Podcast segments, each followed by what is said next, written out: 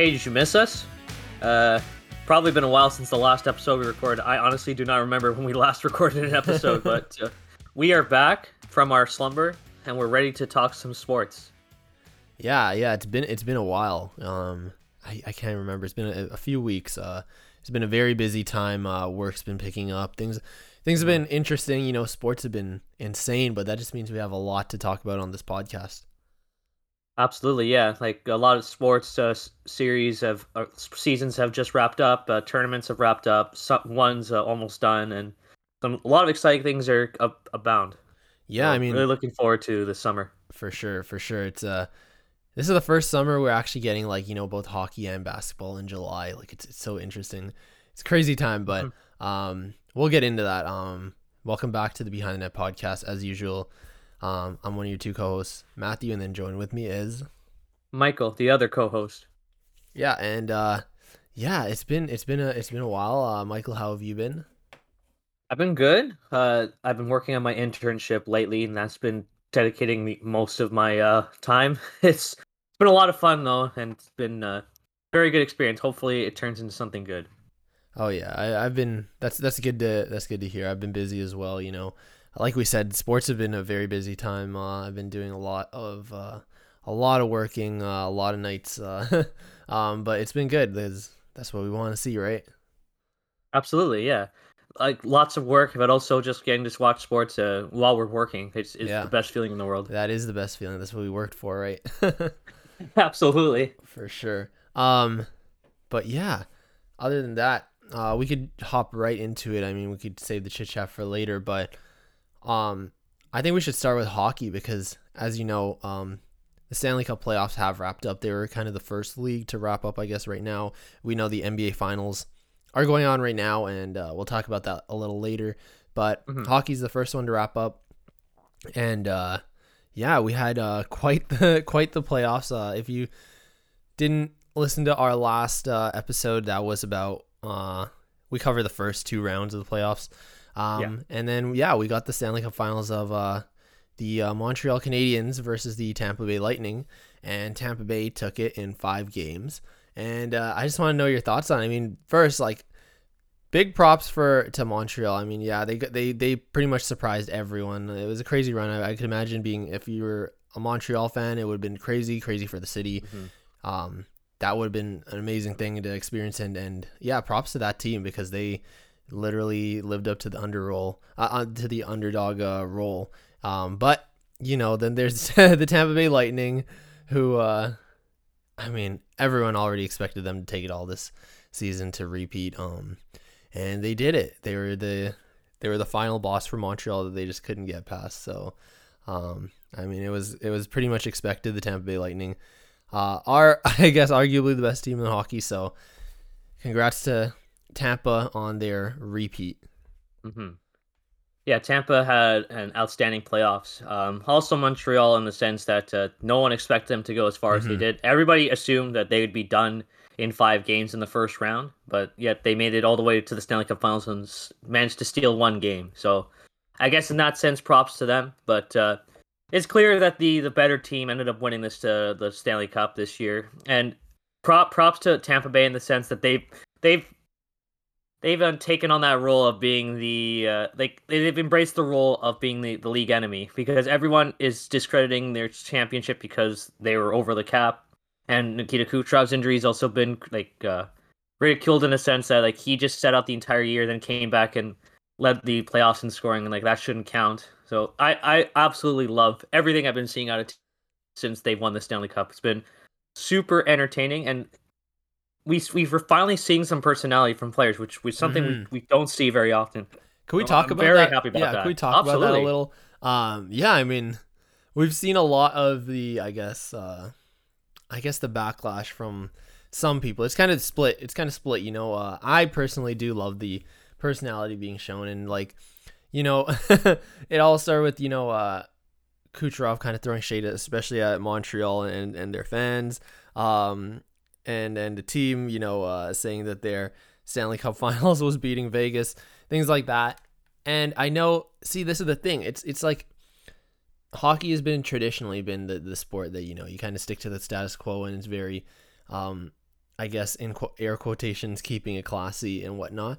But hey, I mean these are these things are so entertaining to watch, and this is why this is great for marketing and things like that. But you know, you're still gonna have the crowd that wants to keep hockey, um, you know, very to the status quo, and then but I think to draw new fans and these are the type of entertaining things that are great which is a, a, a, different generation you know of, of sports fans. And you see it in other leagues happening like that. And it's just you know it's embraced. And i think hockey should embrace it more but I, it's it's weird. Like what are your thoughts on it? We're definitely seeing a uh, a split between reactions I think we should see more of it, honestly. More uh, personalities being shown by the players. As long as it's in good fun and uh, doesn't uh, take offense, like, like divide people, like in a bad way, in the sense that like, oh, he said something very offensive.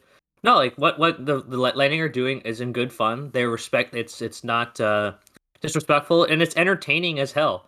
The Lightning have played into it perfectly, especially the likes of Nikita Kucherov, Andrei Vasilevskiy, and I think Mikhail Sergachev. They've been wearing a bunch of T-shirts with uh, about 18 million over the cap.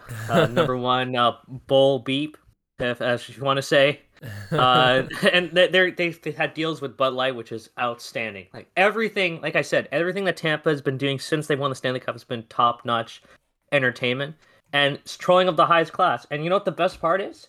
Montreal fans cannot handle it. Like the fact that they're reacting to it so viscerously is perfect because that's what Tampa Bay, I guess, the players were hoping for. Like just just good fun and House fans can't seem to handle it well. Oh yeah, and yeah, like I said, these kind of like these kind of beefs, like even either even if it's on the ice or off the ice, especially like that's what kind of makes a lot of these things in sports very entertaining, right? Mm-hmm. And uh, yeah, I mean, I get the crowd that's upset about it, but um, also like it's very entertaining. It's a way to mark. It is it is a way to market the sport, really. Um, and and and is a way to show hockey as being more exciting and accessible, even you know with all the antics off the ice and not just on the ice, right? And I think I think we see it in that way. Mm-hmm. Absolutely, and it's great to see too. Yeah, for sure it is. Um, but yeah, I mean, I think that the, the finals were they were really entertaining to watch. I mean, it was pretty straightforward in the fact that we, uh, it the Lightning kind of did they did dominate the series. Um, that one game with Montreal winning uh game four, um, that was really good too. Like uh, Carey Price played amazingly as usual. Um, as he did you know, throughout the playoffs until the finals, and um, they they got a really good goal um in overtime. But yeah, I mean Vasilevskiy just was absolutely insane, uh, not just in the finals but all throughout the playoffs. And yeah, that the, the Lightning are just they're just something. they're the the team to beat. They're the team that people uh, will be looking to to uh, model their success and try to build a similar type of contender. Uh, yeah, Tampa Bay has earned every uh, right to be where they are for the last two years, and uh, I don't know if they're going to be able to three-peat next year because there's going to be a lot of major changes to the roster, in part because of the salary cap, in part because of the expansion draft that's coming up in I think a couple of weeks actually. Yeah, yeah. no, it's just it's it's been it's been a treat to watch this team, and uh, I, we'll see what happens uh, when next because uh, I don't think we're going to see the same team next next year. Yeah, we'll uh, we'll talk about the expansion draft shortly because it, it is uh, coming up very quickly. Um, but yeah, any closing thoughts on the finals? Uh, I just wanted to say, like, I mean, we're just reviewing it super quickly. It, it was really entertaining and just the whole season as a whole, you know, going through the COVID restrictions and the interdivisional play and things like that. I thought we got a great playoffs, uh, especially, I mean, even with Montreal being the underdog team and just upsetting team after team. Like, it was just overall, like, the whole playoffs were, were pretty exciting. Absolutely, yeah. And hopefully next year we get a normal playoff run where every single team uh, can have uh, all their fans in the building from start to finish. Uh, I think it was uh, it was definitely uh, encouraging to see more people in the stands as the playoffs went went, went along, and it's just it's it's one st- uh, step closer towards uh, some sense of normalcy, which is something a lot of people have been dying for since March of last year. So it's been great to see, and I'm looking forward to what should be a very entertaining 2011 2012 season for all sports, especially hockey. Oh, for sure, for sure. Um, so after those finals, we'll, we're heading into the off season, and uh, we'll focus on the Leafs off season. Um, they already made a couple moves, signing Travis Dermott and uh, Wayne Simmonds, re-signing them to uh, contracts. But uh, let me ask you: Is there anything else that uh, you think the Leafs should be doing this offseason uh, or right now, or you know, uh, anything that you you would like to see them do um, this offseason? Pretty straightforward, actually. Just just make a big change to the roster in some some way, shape, or form. I think uh, we we both know that uh, how the Leafs are currently constructed is not going to work unless there's something completely fundamentally different compared to last season.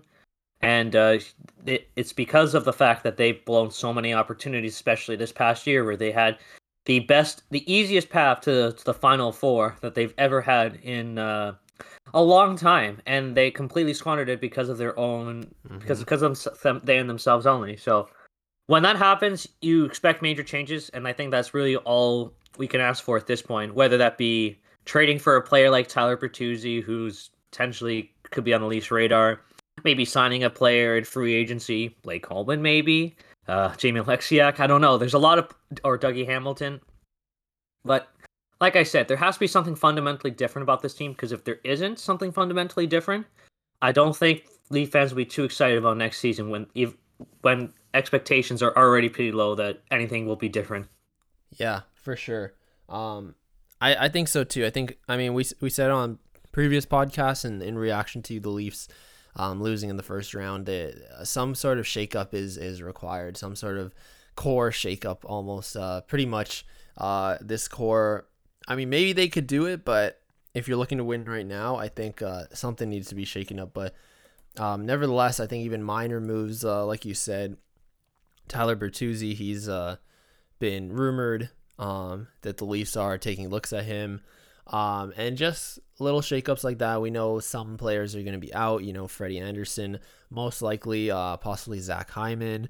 And then uh, we're going to talk about shortly, but obviously the expansion draft is right around the corner too. Who who will the Leafs might lose? Uh, you know, and filling those holes. So I think just kind of going really hard on free agency and um, you know, almost like last season, last off season was was really good. They they picked up Mm-hmm. Um, a few veterans, they filled holes, and this season the problem is they don't really know what holes they have to fill because they kind of filled those holes. But um, I would say like focus on if you can upgrading those uh, holes that, that are gonna occur. Um, at least even in goal goaltending, uh, you know maybe maybe you can't upgrade with you know losing Freddie Andersen, but finding a very very solid backup to Jack Campbell, who is likely going to be, of course, the supposed starter moving forward. Yeah.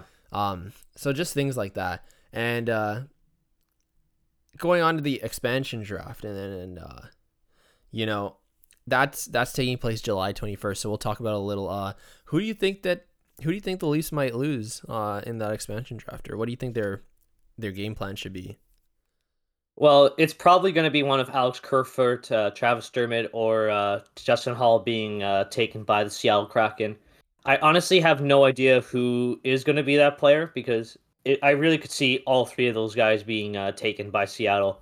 Maybe it just comes down to do this does Seattle value uh, youth in Travis Dermott? Do they want a more experienced defenseman in Justin Holl, or do they need additional forward help? And that could be that in Alex Kerfoot. And if it is Alex Kerfoot, then should the Leafs be trying to trade him in advance of the de- of the expansion draft, but they don't lose him for nothing? there's a lot of uh, questions about who should be going, who should stay, and I honestly have no idea which which player will go because I honestly could see all three of them uh, being taken by Seattle. Yeah, that was kind of my trio in mind as well. Um, I think they each present the Leafs a unique situation. I mean, of course, they just re-signed Travis Dermott, so you got to think could that possibly be in hopes that you know he might be exposed, uh, in hopes that um, you know that they're hoping that he's the one that if, if out of those three, one were to be taken, it, it could be him. Um, but there's different situations, you know, Justin Holl, he's just solidified him as a as a viable defenseman, top four defenseman on this team. Uh, a little hard to replace, and then also Alex Kerfoot. I know uh, he he'll be a third line center is a little hard to replace uh, right now um, as well, or you know, and it's just about there's those holes that could possibly be coming in again. How can the Leafs fill those holes um this off season? you know? Yeah, absolutely. But I think the one thing that this Leafs team needs to do is try to address the lack of killer instinct, which is, I think, been a major problem that has been exposed time and time again. When they have an opportunity to close out games or just put their opponents away, they, they just can't really seem to do that on a consistent basis. Uh, you, I don't know if they if they have the enough players to help fulfill that um, that role, or if even the players on the team right now can do that. But like I said, I think that's what has to be the, the main focus this offseason, besides, of course, making a fundamental change, is adding players that have that killer instinct in them. Because uh, that's how that's what they need to do to close out series. And all the Leafs uh, upper management have, have admitted it. I think Brendan Shanahan said that the Leafs lack killer instinct. And mm-hmm. the, if if that's if they know that that's the problem, they have to fix it. Because I don't think Leaf fans can tolerate yet another season of uh, failure in 2021, 2022. Do we like do we know how the Leafs can achieve that though? Because like it's it's very hard to, you know, say that this player has that. Well, you, you could. I mean, they picked up experienced players like, hey, like Joe Thornton. He's been to the Stanley Cup Finals before and things like that too. But um, obviously, the core um, doesn't really have that experience and hasn't, at least the core of Morgan Rielly, Auston Matthews, Mitch Marner, William Nylander, hasn't even advanced to a, a second round yet. So, um, what do you think to get killer instinct? Do you think it's just like what, like picking up more experienced players who've been to, you know, have, have been through multiple playoff round wins, or, or what do you think? What do you think it entitles? I think it's definitely that playoff wins. I think that's really all it is, or just having that mentality that uh, they want to finish up like like uh, close out games. That's those are the kind of players you need to find. It doesn't doesn't really matter who who that player is, as long as he can be he can be found at the right price, get him on the Leafs. That's because yeah. that's the kind of player the Leafs need. I agree because it's hard to, I guess, put a definition when looking when evaluating players for killer instinct, but I think it's not just about like you could pick up veterans who you know have won playoff wins, you know, like I said like Joe Thornton is uh, you know he's won so many uh playoff rounds. Um but I think it's about as much as we hate to say it, you know, we did say shaking up the core and bringing in a, a core piece, not just a player who's going to play on the third or fourth line, but you know, even bringing in a core piece who is going to help lead the charge with that killer instinct and that experience. You know. Hmm. I think that that really will help. It really helps as well. Oh, absolutely. No matter who that is, you got to find him. Like yeah. I said, the least need that at this point. There's just like I I can't stress enough there's no there's no stressing how important this next season is in the sense that Leaf fans are already upset. They're already frustrated with the, the direction of this team. If if there's any way that can get fans like believing that this this core is capable, they need to show progress next season. And it's not by winning a division title. It's not by uh, leading uh, the Eastern Conference or leading the NHL. It's by going on a deep playoff run. It's that simple.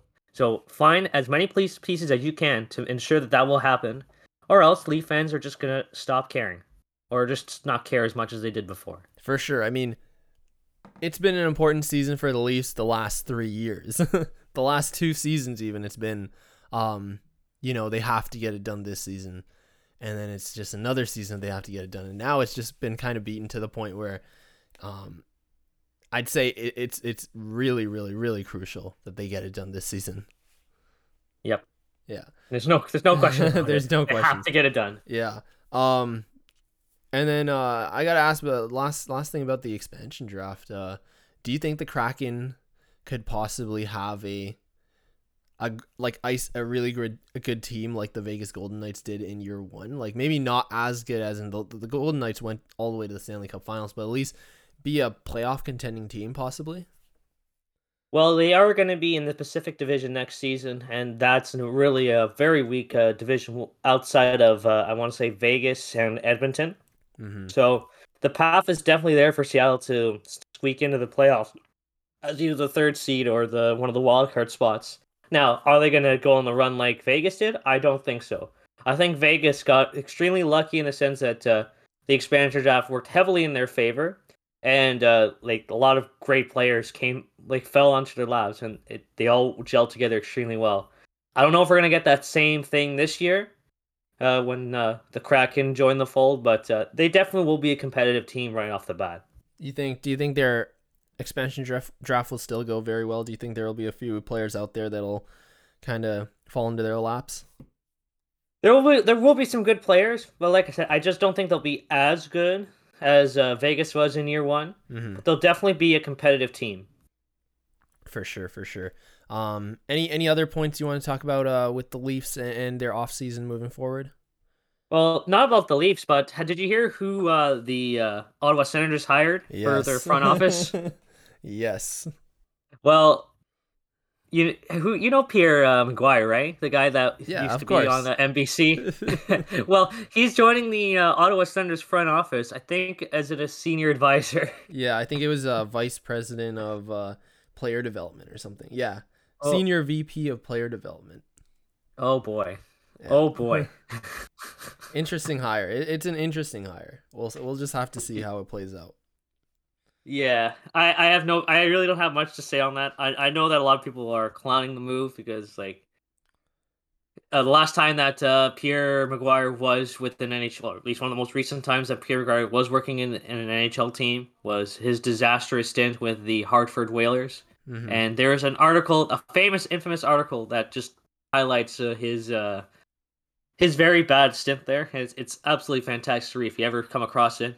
But uh, yeah, no, it'll be very interesting to see what he does with Ottawa. hmm And just a little bit of uh, background for him. Uh, he has uh, previously worked for the Senders as a scout and then also an assistant coach, but that was way back in 95, 96.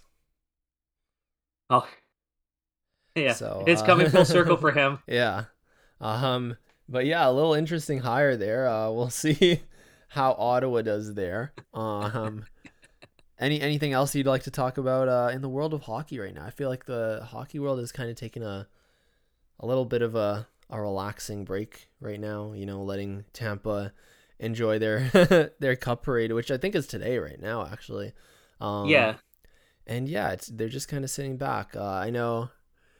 I'll just say quickly. Uh, I mean, we did kind of talk about Dermott a little, but uh, Wayne Simmonds, I, I really like that sign, that re-signing as well.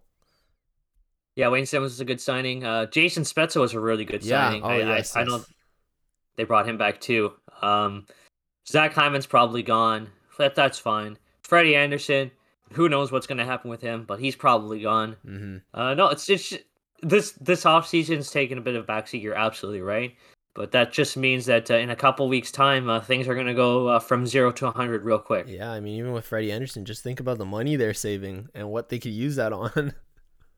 Oh, absolutely. yeah. Um, but yeah, we'll we'll wrap up some hockey talk there. Like I said, it's uh it's been pretty quiet um since the cup finals wrapped up. So uh we'll talk about a little bit about uh basketball, which is going on right now. The NBA finals uh that's wrapping up. Uh, just super quickly. Giannis played insane. Yesterday was game three, and he just scored back to back. He just had back to back uh forty point nights. Um, just briefly, what do you think? What do you think is your prediction, and what do you think about the finals so far? It's been very entertaining so far. Uh, it's, I I think it's just a, it's re, it's it's a relief to see two different teams and a new set of players in the finals. That's not Steph Curry or LeBron James, which we've been kind of used to for like the last uh, decade and decade plus. Uh, Giannis has been playing outstanding, even though he's he's pretty much on one leg. Uh, Chris Paul seems like a man on a mission. The the Suns are playing ex- exceptionally good basketball, and uh, the Bucks made a good game of it yesterday, and they've uh, they they made this a series. So I'm really looking forward to how this series plays out because I honestly think this could go the distance. But I I really want to see Phoenix win, win this one just for Chris Paul's sake because he's it's been a long time coming for him. Yeah, I mean, uh, first, like we've always been talking about, like you know, can Giannis and Antetokounmpo and the Milwaukee Bucks do it? You know, like he's been they haven't been choking, but like he's been expected to take them to the finals for the last couple of years now, and he couldn't do it in 2019. You know, the Raptors they were well on their way to the finals in that one, but last season they uh, gave it up to the Miami Heat, and we said you know that was their best opportunity to make it to the finals. They just blew it, and props to props to the Bucks. They made it this season, so um, you know that's that's big, that's huge, and uh, like I said, Giannis has been performing uh, amazingly well. But on the other side, Phoenix has just been having like a, an amazing run. You know, um, upsetting the Lakers and uh, you know just how they've been playing. The three of them, uh, especially Chris Paul, um, DeAndre Ayton, and uh, and Devin Booker, just all stepping up like in historical ways. And yeah, it all comes down to Chris Paul. Like it would be really nice to see Chris Paul um, winning a ring. Like when you think about old superstars, old legends uh, in basketball, like who else is left to get a ring other than Chris Paul? And maybe I'd say, I guess, Carmelo Anthony. Um, but you know, it's it's nice to see all the legendary players kind of getting their rings, and and, and Chris Paul definitely needs to get a ring. Absolutely, yeah. And I was just gonna say, it's crazy to think that uh, the Phoenix Suns went eight and zero oh in the bubble last year, and we thought that that was like not many people were not sure what to make of that. And it turns out that that was just the the sign of what was to come in uh, 2021. It turns out they're they're on track to uh, potentially win their first ever championship. It's it's it's been great to see. I, am I'm really I'm really happy for for the Suns for Suns fans because they really wanted this for a long time, and who who even knows when they're gonna get an opportunity like this again. Oh yeah, and like Devin Booker, we've talked about him a lot on this podcast, but he's been written off so many times in the last few seasons. Um, he's definitely shown himself as being a star player. Um, I mean, he had 70 points at well, like in his first couple years in the league. Um, um, and it's just insane. Like he really needed that team just built around him. And uh, huge shout out to the Suns for making that Chris Paul trade, which is looks genius now. Um, absolutely insane. It completely transformed this team in so many ways. I mean, DeAndre Ayton, he had the potential, but he never really tapped into it until this season. And a big reason why is because you have uh, such a great point guard, um, you know, facilitating the entire offense. And, uh, you know, it's just that, that team just runs so smoothly. Like, it's insane. Um, yeah, like, I really hope. I mean, I, I would love to see. I'm not really picking sides on either one, but it would be really nice to see Chris Paul to win one. I mean, Giannis, if anything, if anything, he's shown that the Bucks are still here to stay. I mean, he just re-signed long term. The Bucks will continue to have uh, Giannis, who's looking like one of the best players in the league consistently. Oh, absolutely, and you know what? Kudos to uh, Giannis for uh, proving a lot of people wrong because a mm-hmm. lot of because there's a lot of NBA fans that thought that him staying in uh, Milwaukee was a huge mistake and that he was not. It was gonna jeopardize his career chances of uh, winning a championship. And yet here he is. What is it? The second, first or second year of his uh, contract, and he's already taken his team to the NBA Finals.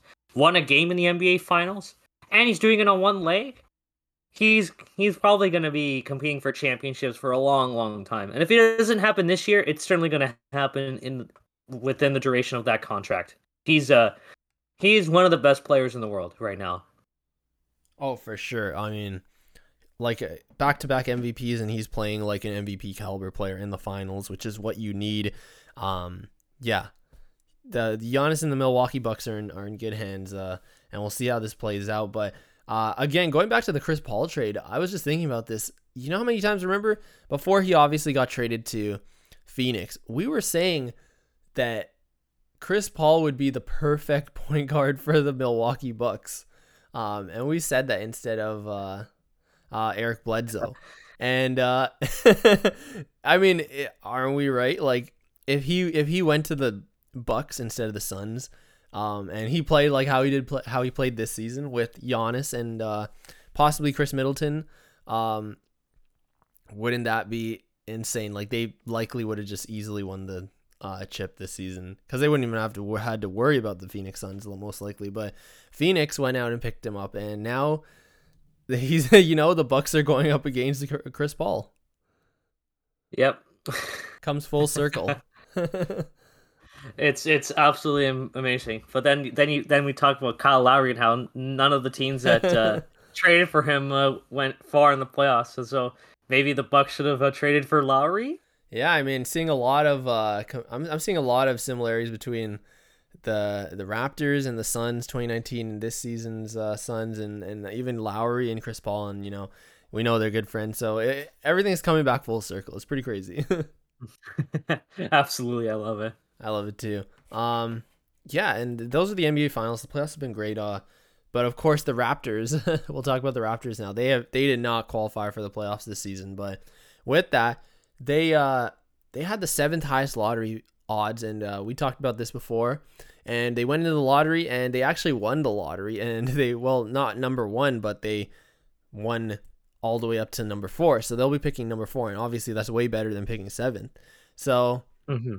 Jumping up to a top four pick is huge, especially for the Raptors, who didn't even expect to be even in the seventh spot, and now you know they're getting an opportunity to uh, pick a very good player, especially during a time when uh, you know it's not even that they're a bad team; they're just uh, having an off year, right? So, mm-hmm. what does this? I got I got to ask. Like, they have the number four pick the way mock drafts and the way the you know the the scouting for the the draft uh, is going right now, it looks like they'll likely get either Jalen Green or Jalen Suggs, and most likely Jalen Suggs because Jalen Green is looking like he'll probably go second, if not third. Um, if he falls to the Raptors, that would be seems like a, that would be a, a, like a gift to the Raptors. But the the realistic and likely pick is Jalen Suggs, who's a a point guard, and I gotta ask if if the Raptors do end up with him, he's very talented. What does it mean for Kyle Lowry and uh, I guess the rebuild going forward?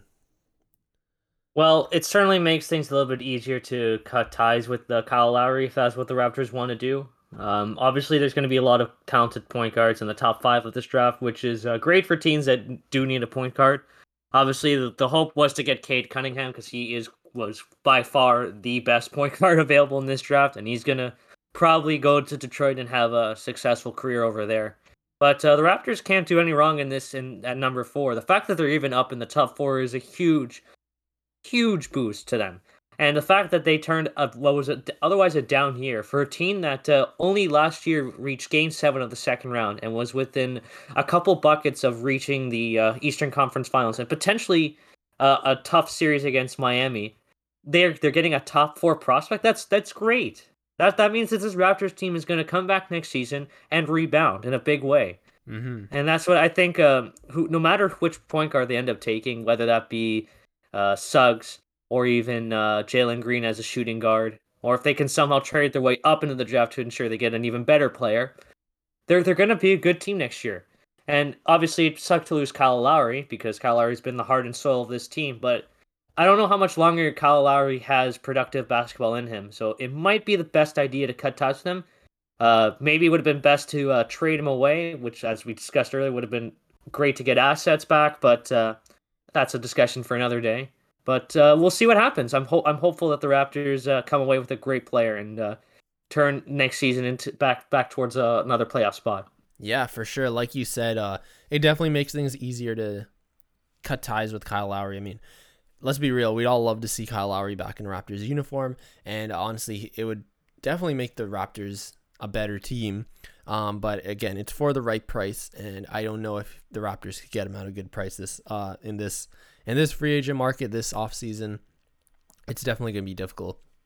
But uh yeah, even if it's Jalen Suggs or Jalen Green or whoever it might be, um, a number four pick, a player with that potential, especially this is the highest that we've seen the Raptors pick in the Masai era and we've seen what he did with, you know, like the 27th pick in, in Pascal Siakam. And uh, I think OG was like, I forgot what number pick he was, 20 something. Um, and, and, and we've seen what he's done with those number picks. Let's see what he can do with a number four pick where it's, you know, it's bound to be a highly, highly talented player.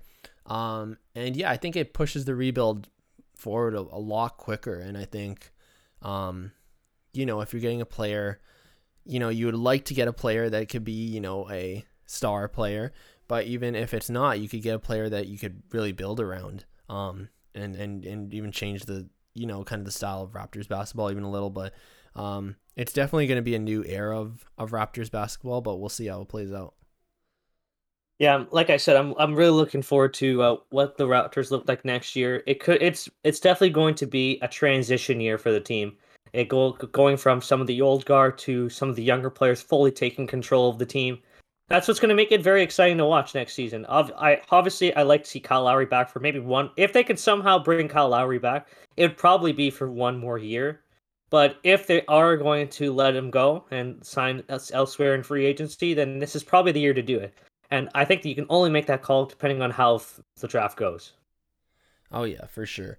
Um, I want to bring up one more uh, rumor about the Raptors that's been going around. Um, I like in, rumors. In, talk, in talks of, you know, could the Raptors look different next season? But supposedly the uh, Golden State Warriors are looking at uh, Pascal Siakam and bringing him in. And a, a, trade for that would possibly have to be centered around uh, James Wiseman, um, Andrew Wiggins, and possibly uh, their top. I think they have the seventh pick, so uh, their seventh pick in the in the draft. I think they have the seventh and the fourteenth pick. So I guess one or two um, of those two. Um, who knows? But I gotta ask you, what are your thoughts on this? Because I'll tell you first off, I think this is an absurd idea. In the ra- in the in the Warriors' eyes, of course, it seems like a home run, but in the Raptors' eyes, this does not look good at all. I, I just don't think it'd be smart to just cut ties with uh, Pascal Siakam so soon. Obviously, it'd be nice to get James Wiseman. He'd be an excellent center for the Raptors to build their team around. But to cut ties with Pascal Siakam so soon when he's shown flashes of being potentially an MVP candidate, and maybe as soon as uh, next season with a better team around him. I don't know. It just it just seems crazy to me. You're definitely right. It's just something that uh, seems completely out of left field, and I I I can't see that happening. For sure, and I mean, I just in the Raptors' eyes, like it shouldn't even seem attractive. Like the Raptors, yeah, they're rebuilding in a way, but they're not a bottom of the barrel team. They had one off season, you know. Um, yeah, there might be some changes coming in the off season with Kyle Lowry, but you don't just, you know, the Raptors should know you're not just rebuilding right now where you trade away your stars for picks already. Um, you're not trying to get younger right away. You know, Masai took so much time to to draft wisely and develop a player in Pascal Siakam, very, very good player in Pascal Siakam. Why would mm-hmm. the Raptors want to trade him away and do it all over again of picking a player and then developing them all over again, you know? Um, Pascal Siakam is still young. Uh, the Raptors could still be a young team with, uh, you know, with the new number four pick coming in. Uh, I just don't see and and bringing in Andrew Wiggins. Um, I, I mean, let's just get it uh, like over with. Everyone, all these, all the American media wants to uh, make it seem like Andrew Wiggins coming back to Toronto because he's Canadian would be the perfect reunion. Um, the Raptors couldn't care less that he's Canadian. So um, no. I do not think that is a good trade for the Raptors at all, and they shouldn't even entertain that because um, there's really no point in trading Pascal Siakam just to develop a star all over again. Yep. I, I just I just don't even know who who you replace Pascal Siakam with. Like, do you even know that there's going to be a player in free agents that can even come close to the value that Pascal Siakam provided, or even a trade? I don't know. It's just too risky. There's too many questions, too many hurdles that need to be need to be jumped over in order to make this thing work. And I just don't see it uh, ever working out in the, in the Raptors' favor. So yeah. steer clear of that. And I hope that this rumor does not come come true. Also, uh, Pascal Siakam's trade value right now is a lot lower than what he really is because um, it's so weird. Like he has one bad playoffs, and the basketball world suddenly sees him as you know, literally the opposite of what they saw him as before that playoffs. Um, he has actually a really good season this season. It's just that the Raptors flew under the radar for the whole season, being the fact that they weren't a playoff contending team. And uh, everyone, you know, is quick to dismiss him. And right now, so as a result, his his trade value is really low. When honestly, possibly next season, he would probably, I, I predict he'd he'd play very well once again with the Raptors. Oh, absolutely, and I think that, uh, like I said, with a better team, uh, and a healthier team, and the, the the Raptors back in Toronto for the first time since March of 2020, I think this Raptors team will rebound in a big way. For sure. Um, yeah, we'll just. I mean, we'll see what arises out of these rumors, but honestly, uh, I don't think the Raptors should really be entertaining that idea. I mean, if again, the Warriors are coming at the Raptors. If they're coming at the Raptors with that trade idea, I mean, of course they're coming at the, at the Raptors with that because that's a, a home run for them. In all in all honesty, that would help the Warriors become contenders once again. Absolutely, I'm looking forward to uh, like what what comes up this summer. Like I said, the Raptors are in a very good spot in the sense that they have a good, they're getting a good player in the draft. They're going to be a good team next year. They're probably going to make the playoffs again next year, and they're not probably going to win a championship next year, but they're going to get back on track because people will, will, look at last year as just a blimp in the radar. Mm-hmm, for sure.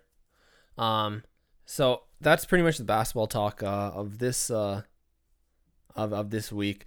Let's uh, move into the final sport. Here is uh, baseball and the Blue Jays. And to sum things up, the Blue Jays. We've been saying they've been having an up and down season all all season, but it's really been apparent in the last few weeks. You know, uh, they would come so close to winning, and then they lose the games, and then um, they'd come. You know, they'd start winning a few games and come so close to, you know, rising in the in the standings, and then and then they lose again, or, or you know they start dropping again, and we're reaching the midway point. We we're pretty much at the midway point of the season, and uh, does it look likely that the that the Blue Jays can still make the playoffs, or no? Because I would say it's starting to slip away from them.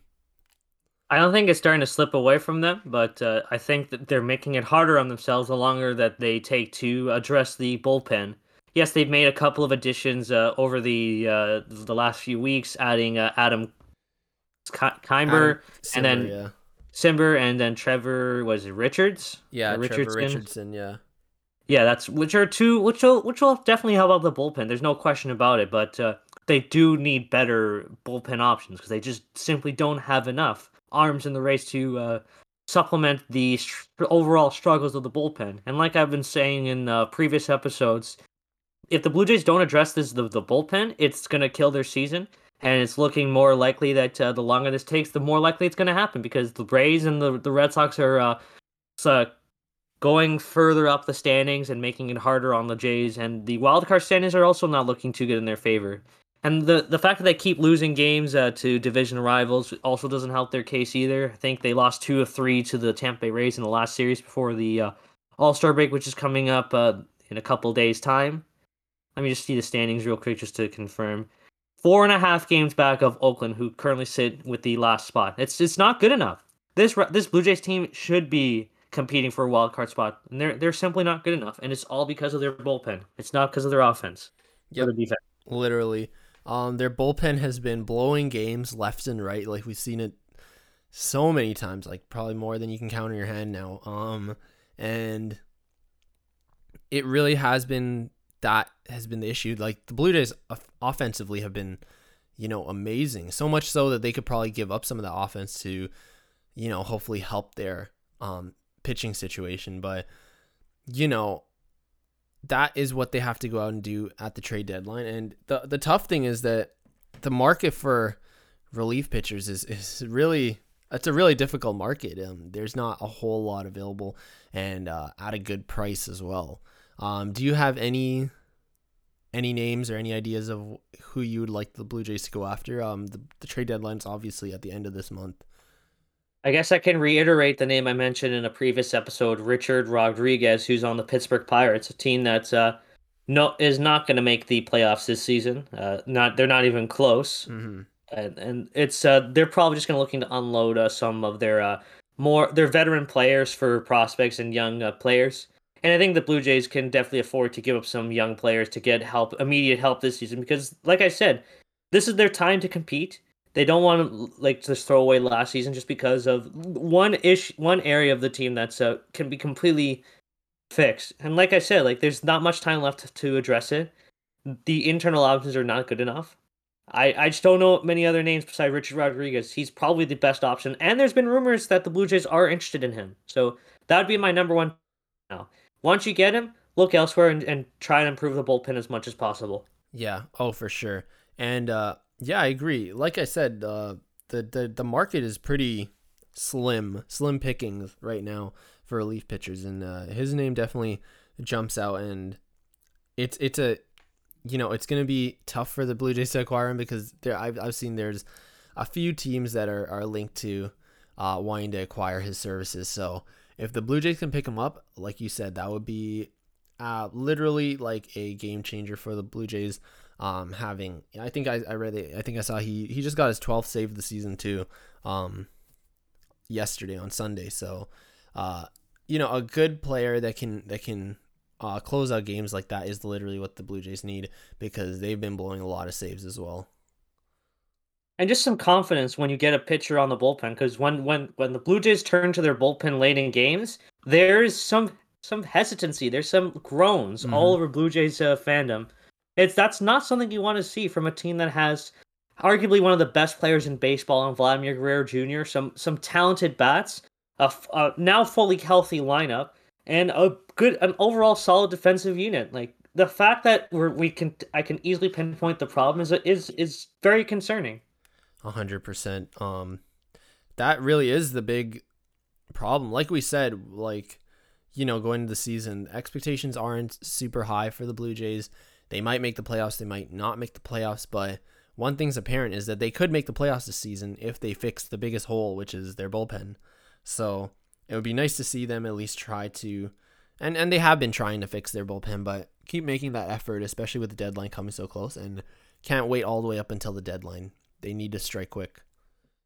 Yep, and and get as many pieces as possible, and uh, just hope for the best. I guess at this point, uh, they can they could they could totally go on a run and uh, with with without making any major moves. But I think the best course of action is to acquire quality arms for the bullpen because, like I said, this is a season that they could con- totally compete, and they're throwing it away because of the bullpen. hundred percent.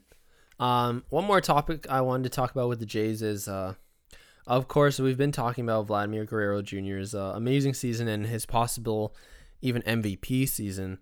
But of course, we've seen Shohei Ohtani absolutely, literally dominate baseball. Um, the Angels may not have been dominating baseball, but he has been putting on an absolute show for fans this season.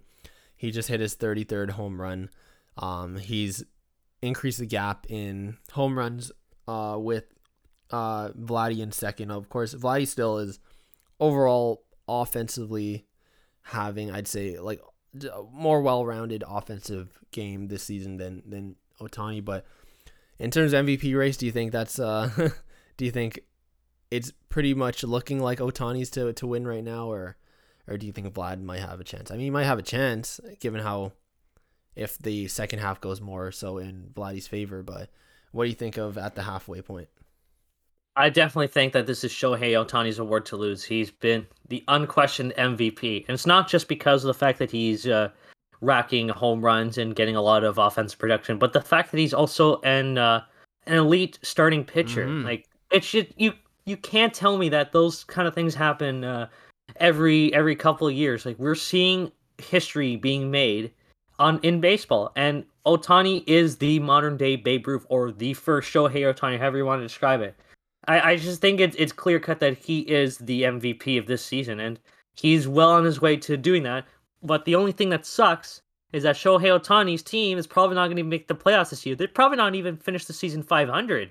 That just tells you how uh, team oriented baseball is. Like the fact that that uh, Shohei Ohtani is having an outstanding season, uh, they could probably an historical year at that, and they're probably not going to make the playoffs. It's it's absolutely crazy what what base, how cruel baseball can be. Oh, for sure. um, I mean, I feel like that's just the story of the Angels. Uh, you know, Mike Trout or Shohei Ohtani does something amazing, and then, uh, but they lose whatever score. You know, um, but yeah, what Ohtani's doing is historic. Is um, absolutely insane. You know, being the best, arguably the best offensive player of the season, plus being one of the best pitchers. Like that's just the, that's the, you know, highest caliber of that's the definition of uh, you know the highest caliber baseball player period you know? Um so yeah i think maybe this season might not be Vladdy's season to win mvp but hey he's only 22 right? So mm. it's showing a lot of promise. Just wait uh, then we'll see what happens in the next few seasons. So uh, yeah that was the kind of my final topic that i wanted to bring up. Uh, heading into the all-star game both of them are all-stars. It's going to be fun. Um, yeah. Yeah, absolutely. Yeah, baseball has been it's, it's in a really good place right now. Uh, the, the the stars are absolutely outstanding. Obviously, it sucked to see uh, Ronald Acuna suffer that that Yeah, injury that uh, pretty much ended his Yeah. season. But there's so ma- there's just still so many quality players in baseball now. I think if if if there's any t- ever a time to get back into baseball for people that haven't really been paying attention to the sport, this is the time. They it's been as entertaining to watch as it's been in years. Oh yeah, this is yeah, like exactly. This is an amazing era. Like just going through uh the the superstars this season, each one of them has like such an amazing storyline. Shohei Ohtani speaks for himself. Um Jacob DeGrom, he's been playing like absolutely insane, like historically great pitching. Um, you know, I haven't seen a pitcher that's been striking out like he has a long, long, long time, probably all my life. Um, and then yeah, like you get kind of a youth movement right now with Vladdy, um, Fernando Tatis Jr., um, and uh, Ronald Acuna Jr. all being uh, the three juniors kind of leading the youth movement right now, and it's very exciting time. Then we have you know players like Kyle Schwarber, who's also been putting up like historically great numbers, uh, especially with homers. Um, in such a short stretch uh, of games, he's been he's been hitting homers. It's been it's been a very very fun season this season. Absolutely agree. There's I can't put it in any other way. It's Yeah. uh, it's been fun to watch. I love it. Um, yeah. Other than that, is there anything uh in baseball that you'd like to talk about, or we can move into the uh, kind of rapid fire section you uh you, you you suggested earlier? Just a few other Yes. things in in sports that we could talk about. Absolutely, there's quite a bit to we can go over. I think we the first thing we have to address uh, that we didn't get over in the NHL discussion was the Chicago Blackhawks uh, situation, Mhm. or or all the controversy surrounding uh, uh, a disgraced employee whose name I will not mention because uh, he does not deserve any more notoriety than he's already gotten. Mhm.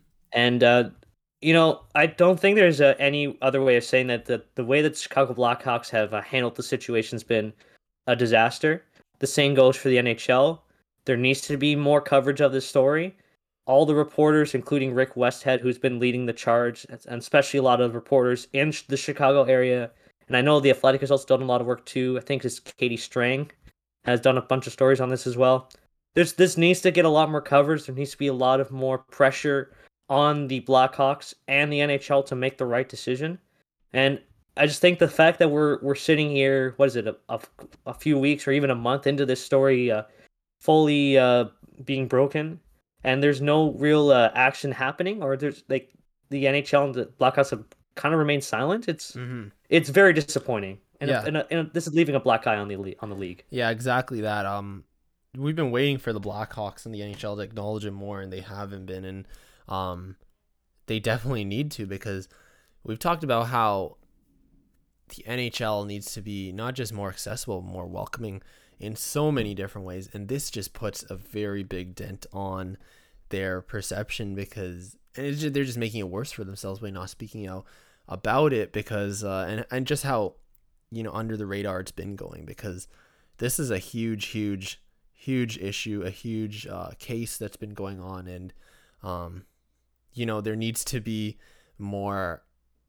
acknowledgement for it because um yeah it's it's just looking like not just hockey like not just the NHL but hockey is a very you know a very tough um situation to get into and, and a very uh not welcoming for for certain uh people. And and that's not the kind of that's not the kind of thing that people want to see.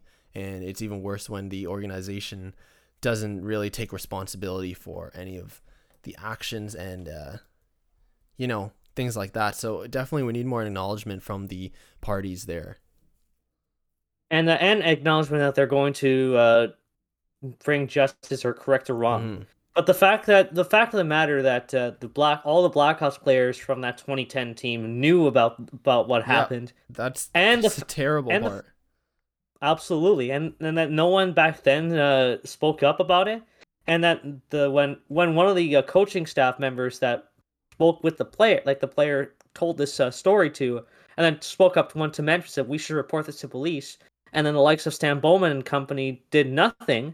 Like that's just a it leaves a permanent black stain on those Chicago Blackhawks teams that won three Stanley Cups between 2010 and 2015.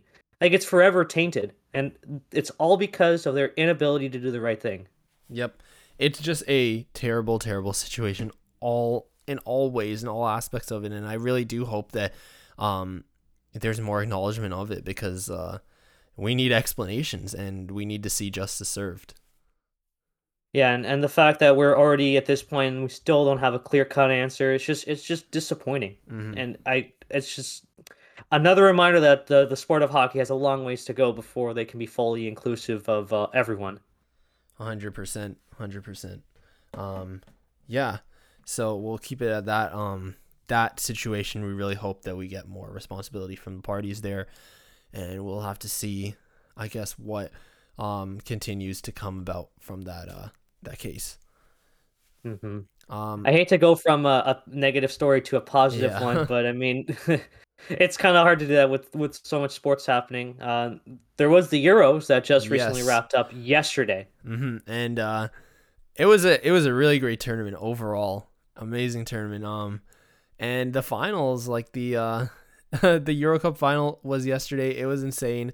Uh, it would have been amazing to be at Wembley. Uh, just the energy that was there was absolutely insane. But in the end, and it went it went down to penalties. Uh, and you know Italy took it, and it was it was an exciting it was exciting to say the least.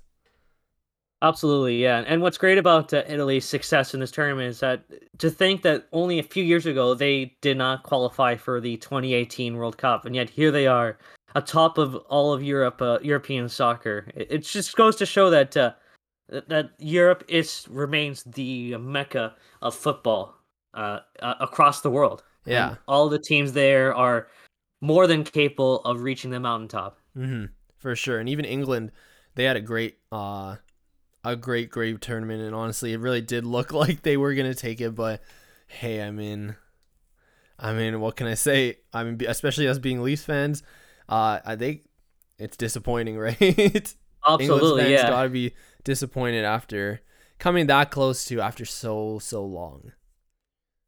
Yes. And but what's good thing about England is that they are I think they're a team on the rise for sure. They were in the semifinals of the 2018 World Cup. They made it to the final game of the uh, Euro Cup and only lost on penalties, which has been their Achilles heels for uh, basically all of their entire existence. But to tell if I definitely think that this England team is capable of uh, winning a major tournament for the first time since 1966, be- and they proved it this year. They have a very talented squad that can uh, achieve great things, and I think that this is probably just a, a, a learning curve, like a, a major lesson that they have to learn. And the good thing is that they they don't have to wait long for their next major tournament. Most of the team will be back next year for the 2022 World Cup in Qatar, and who even who knows what happens with them. But uh, as an Italian soccer fan, I am I am super happy Congrats, man. that my Congrats. boys uh, pulled it off. Congratulations. Oh man, to be in Woodbridge or Little Italy yesterday would have been fantastic. But I was at work, so I'm seeing all these videos of the celebration. Like, man, I want to be there so bad. I saw videos. It was insane. Like I saw videos. I was like, I'm not even an Italian fan, and I'm like, I would. It would be so cool to drive through there. Absolutely, it reminded me so much of uh, 2006, which was the last time that Italy won a major tournament. Uh, obviously, I don't have I won't have as strong memories because I wasn't actually in the crowd to celebrate. But uh, and obviously, a, co- a pandemic is getting in the way of that. But you know what? Still exciting, none, nonetheless. It's it's Italian fans in Canada are simply the most passionate fans you'll ever meet, and they go crazy For when sure. their team wins. for sure. Um. So yeah, that was a nice little wrap up to the uh to the Euros. And uh, any other topics you wanted to talk about quickly? I think the only thing left to talk is Formula One, but uh, I can't really go into too much because you still haven't watched uh, Drive to Survive yet. Next episode. I was planning to this weekend. I went out of town. Um. I was planning to watch it on the way there, and I don't know. I just I fell asleep. I, I didn't start watching. I mean, didn't fall asleep to it, but I just didn't get get around even starting it. But I was gonna start it today. Hopefully, I say this, but yeah, I'm like Giannis uh, at the free throw line when it comes to starting TV shows that I said I would watch. Um, but yeah, uh, next week hopefully we could have a little segment to watch that a little reaction segment. Yes. This man literally just said with his chest, "I sleep" by Shaq. Sorry, buddy. oh man. Man. Well, I hope I'm hopeful that uh, the next week you'll get some exciting stuff because I, Yes. already know there's going to be a lot of news uh, by next week. So hopefully you're fully caught up and yeah, we'll get to talk about it. because I've I've heard nothing but great things about it. Yeah, it's Mhm. it's going to be fun once you get into it. Yeah, for sure. Um, so we'll close out the episode here. Um, yep. Hopefully, again, it's been a busy time, but we're gonna keep pumping out episodes, and uh, you can follow us on Twitter. That's the best way to see our updates as well. Um, on the podcast uh, page is at Behind the Net Pod. My page is at Matt underscore Rodrigo underscore. My page is at the Leaves IMO, and uh, hopefully a new episode uh, every every Monday or, or every Tuesday, depending on when when we uh, export the episode and uh, publish it. But yeah, we'll we'll try and get back in the routine. Uh, hopefully things will start to quiet down for us, and we'll get back to doing more episodes. For sure, for sure. Um, so yeah, we'll catch you all next week. See you guys.